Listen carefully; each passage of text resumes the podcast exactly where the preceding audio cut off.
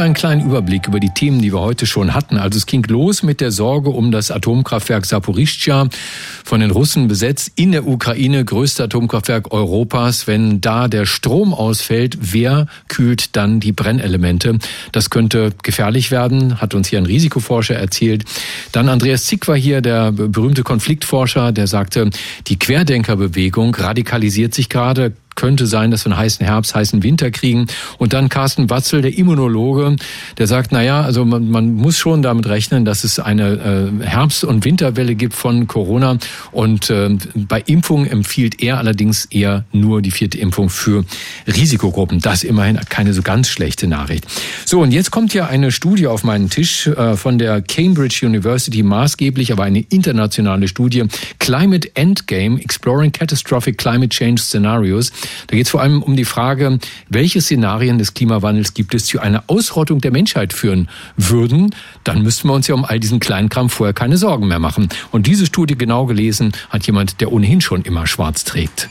Er ist Mitglied des Komitees des I G Nobelpreises für kuriose wissenschaftliche Forschungen, Vorsitzender der Deutschen Dracula-Gesellschaft und der bekannteste Kriminalbiologe der Welt. Doktor Mark Benecke, live auf Radio eins, die Profis. Ja, lieber Marc, falls es das letzte Mal ist, dass wir uns heute sprechen, ja, man weiß es ja nicht, bei dem, was alles passiert. Schön, dass du nochmal bei uns bist.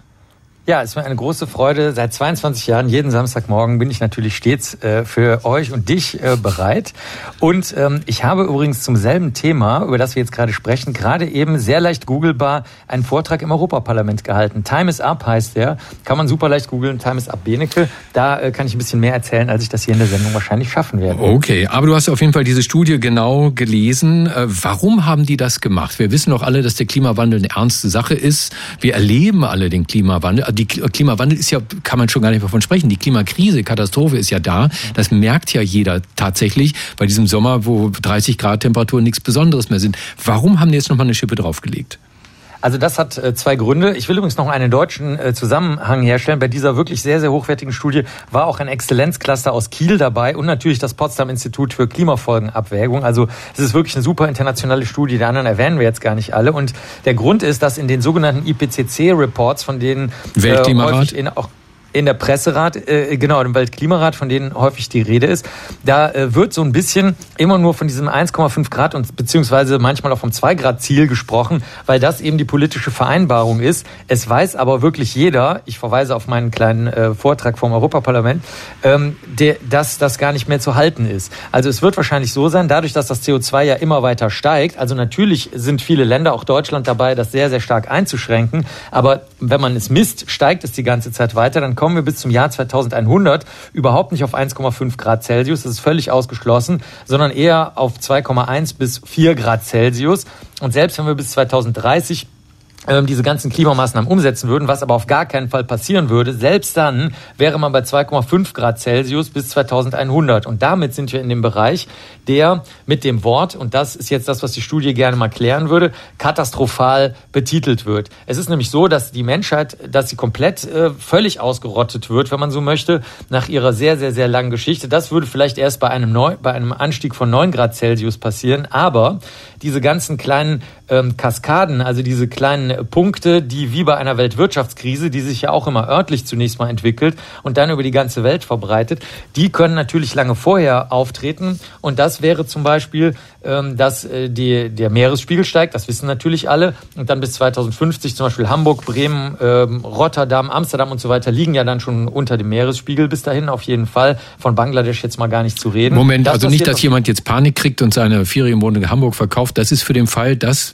die Temperatur steigt. Nein, das um. wird auf jeden Fall, das wird auf jeden Fall passieren. Aber es gibt natürlich Deiche. Da wird also die Frage sein, und das ist jetzt genau das, was die Studie fragt, wie gehen wir damit jetzt wirtschaftlich und sozial um? Zum Beispiel, das steht nicht in der Studie, das kann ich hier zu der Frage mal erörtern, wenn du den Deich hier in Deutschland um einen Meter erhöhen willst, dann musst du ihn nur sieben Meter verbreitern unten ungefähr. Das ist aber kaum möglich, weil so nah an die Deiche rangebaut wurde. Und jetzt fragen sie also, wie, wie werden Menschen politisch, sozial und so weiter damit umgehen bei verschiedenen Temperaturen? Und sie fordern eben, dass man man sich diese schlechtesten Fälle anschaut und nicht nur die politisch, sagen wir mal, ähm, weichgespülten Fälle, die leider auch beim Weltklimarat dann gezwungenermaßen von eins Komma fünf bis zwei Grad reden, sondern man sollte mal von ähm, höheren Temperaturen reden.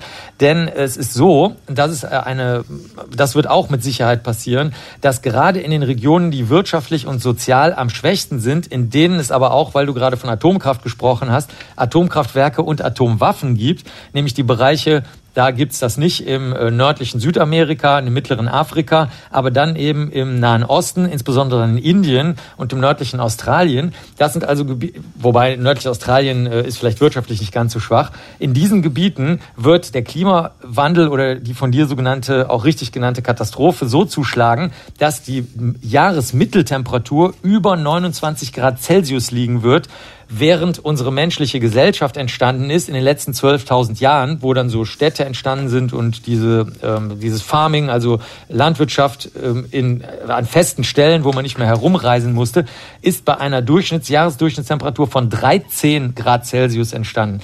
Das heißt, die diese extreme Instabilität, die dadurch entstehen wird, ähm, die, sagen die Kollegen und Kolleginnen, sollte man sich mal viel, viel genauer anschauen und darüber reden, anstatt immer nur dieses, ähm, sagen wir mal, relativ freundliche und milde, das werden wir schon irgendwie alles in den Griff kriegen. Und ergänzen möchte ich, das ist, steht, ist in der Studie nur so leicht angekratzt, dass uns natürlich die ganze Biodiversität um die Ohren fliegt. Und in den soeben genannten Regionen haben wir die megadiversen Regionen. Das heißt, da, wo es überhaupt noch besonders viele Arten von Pflanzen, Tieren, Pilzen, Schleimpilzen und so weiter gibt.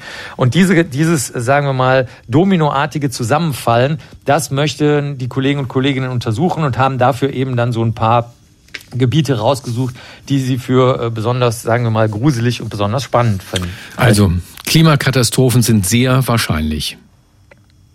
Klimakatastrophen sind, wie du schon gesagt hast, eingetreten. Sie sind sehr wahrscheinlich. Die Frage ist halt nur, wie wir damit so umgehen, dass wir sehenden und wahren Auges anschauen, ob die Welt zum Beispiel sich in ein Hothouse verwandelt, wo, wo also dann, ich sage mal ein Beispiel, was da das Problem ist, da taut ja nicht nur der Permafrost auf, wo das ganze Methan und C O zwei rauskommt, was schon bekannt ist, sondern was vielleicht viele nicht wissen ist, dass wenn ähm, das westarktische Eis verschwindet, was jetzt ja gerade, ist gestern veröffentlicht worden, mit zehnfacher Geschwindigkeit äh, schmilzt, zu der Geschwindigkeit, die man vorher angenommen hat, dann kann sich das nie mehr zurückbilden. Das heißt, selbst wenn wir unsere ganzen Klimaziele erreichen, werden wir sehr, sehr viel so verändern und zerstören, dass es gar nicht mehr herzurichten ist. Und was macht unsere Gesellschaft dann damit? Das ist die große Frage. Marc, vielen Dank. Das war Doktor Mark Benecke, live auf Radio eins, die Profis.